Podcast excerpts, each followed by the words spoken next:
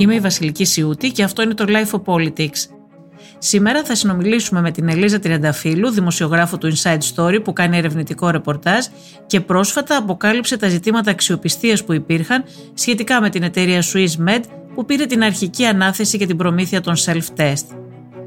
Αν θέλετε να ακούτε τη σειρά podcast Life of Politics της Life, μπορείτε να μας ακολουθήσετε στο Spotify, στα Apple Podcast και στα Google Podcast.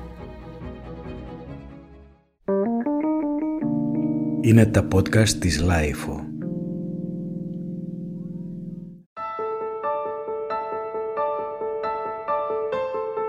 Η SwissMed είναι μια εταιρεία που ιδρύθηκε πριν από 7 μήνες από άτομα που σύμφωνα με το ρεπορτάζ της Ελίζας Τριανταφύλου δεν είχαν προηγούμενη σχέση με το χώρο της υγείας αλλά κέρδισε τις δύο αναθέσεις από τον ΕΟΔΗ και τη Γενική Γραμματεία Πολιτικής Προστασίας για την προμήθεια 6 εκατομμυρίων self-test για τον κορονοϊό.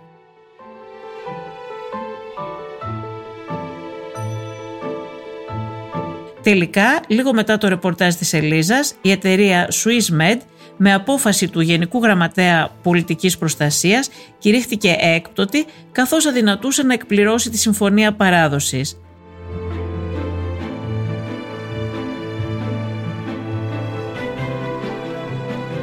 Ελίζα, πες μας τι έγινε με την προμήθεια των τεστ, γιατί από ό,τι είχαμε καταλάβει στην αρχή μάλλον δεν σχεδιαζόταν να γίνει καν διαγωνισμός, αλλά μετά τις φήμες περί ανάθεσης της Siemens αποφασίστηκε να γίνει, αλλά έγινε μάλλον βιαστικά και πρόχειρα. Είναι έτσι; Ο διαγωνισμός είχε προκηρυχθεί λίγο πριν την 25η Μαρτίου. Είχε γίνει δηλαδή αυτή η διαδικασία ε, της πρόσκλησης προς κάθε ενδιαφερόμενο να υποβάλει προσφορές. Απλά υπήρχε αυτή η φημολογία ότι πρόκειται περί φωτογραφικού διαγωνισμού, η οποία τελικά δεν είχε βάση. Ούτε αρχικά ούτε τελικά είχε βάση αυτή η φημολογία για να μην είμαστε ακριβείς. Σε αυτή τη διαδικασία λοιπόν της πρόσκλησης που είχε πολύ στενά χρονικά περιθώρια, έλεγε δηλαδή την Κυριακή μετά την 25η Μαρτίου, ε, στις 12 το βράδυ, υπέβαλαν ε, κάποιες δεκάδες εταιρείες ε, προσφορά ε, και από αυτές τις τεχνικές προδιαγραφές, σύμφωνα με την αρμόδια επιτροπή, πληρούσαν οι πέντε, ε, μεταξύ των οποίων η ΡΟΣ, που που προσέφερε τιμή για τα, για τα δικά της rapid test, για τα δικά της self-test και άλλες τέσσερις εταιρείες, οι οποίες προσέφεραν το προϊόν της Joyce Bio, μιας κινέζικης κατασκευάστριας εταιρείας rapid και self-test.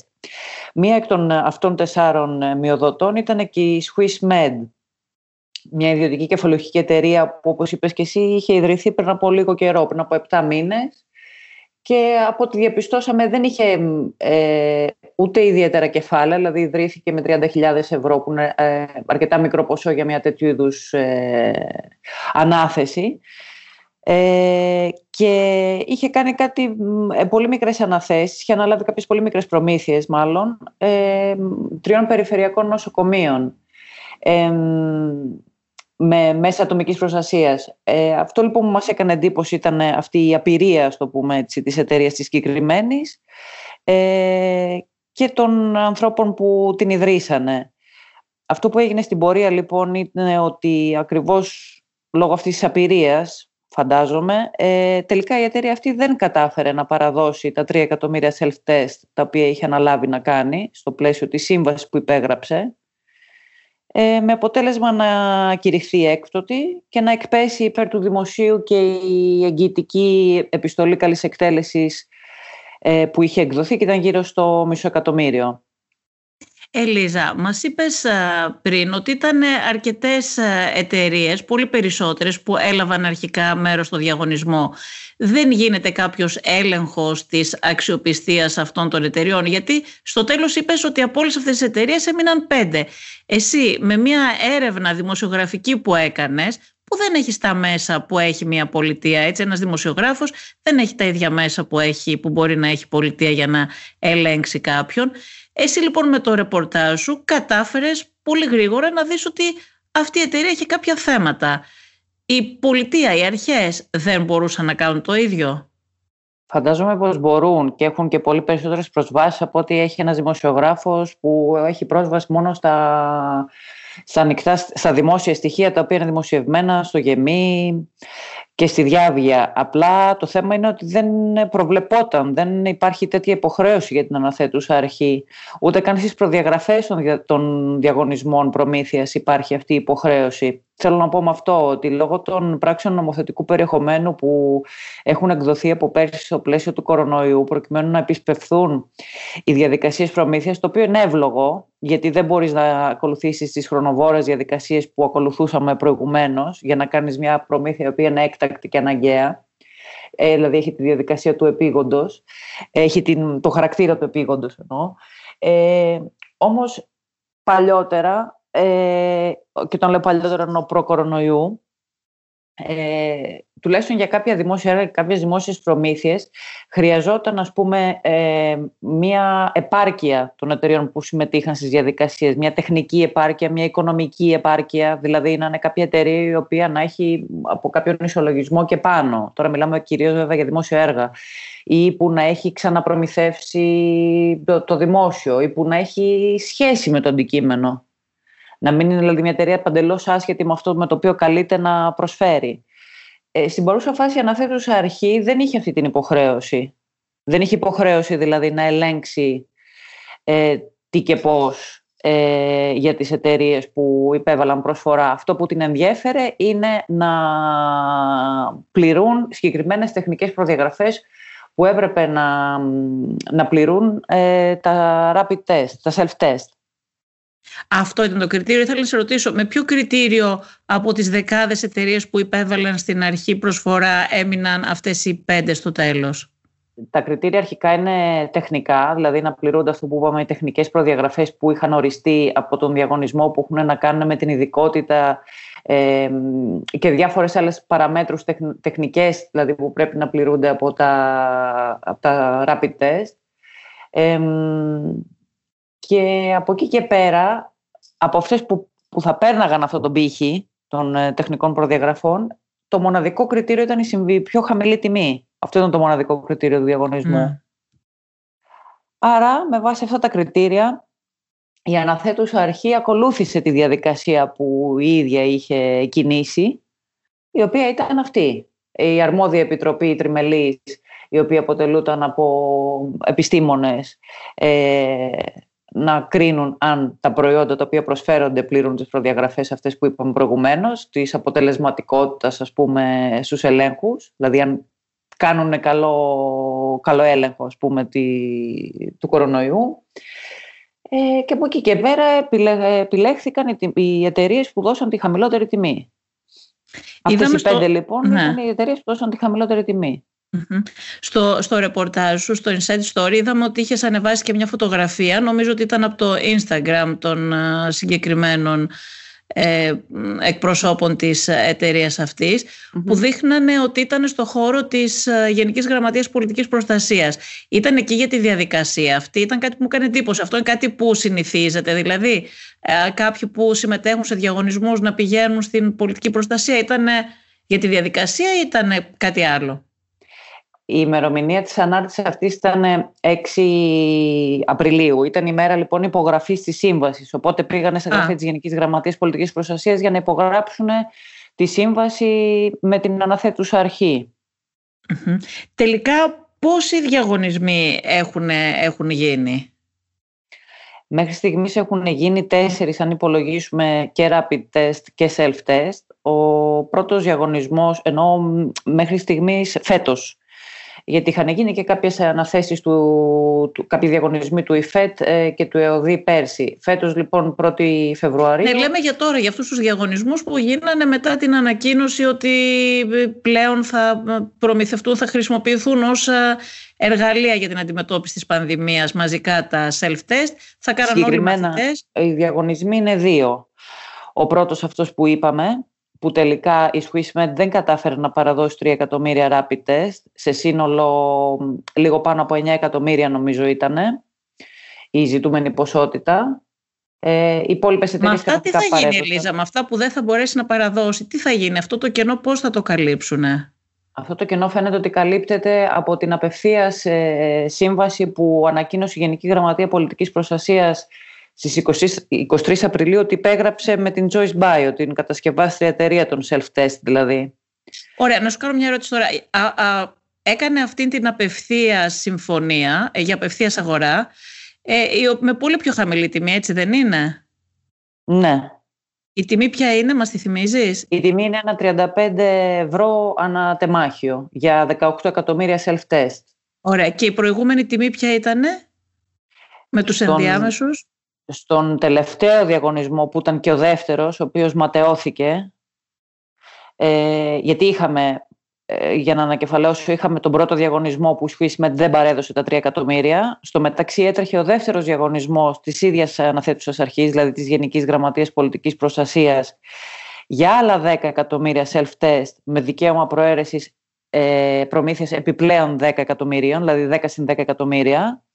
Εκεί βγήκαν δύο ε, μειοδότριες που μπορούσαν να διαθέσουν την, την ζητούμενη ποσότητα. Τελικά αυτός ο διαγωνισμός και ο, ο δεύτερος δηλαδή ματαιώθηκε. Αν θες ε, το συζητάμε αργότερα το γιατί. Ναι, ναι, γιατί έχω και εκεί να σου κάνω κάποιες ερωτήσεις. Ε, και τελικά η Γενική Γραμματεία Πολιτικής Προστασίας πήγε σε απευθεία σύμβαση. Στον δεύτερο λοιπόν διαγωνισμό που ματαιώθηκε, η χαμηλότερη τιμή που είχε προσφερθεί ήταν 2,07 ευρώ ανατεμάχιο και η αμέσως επόμενη ήταν 2,014.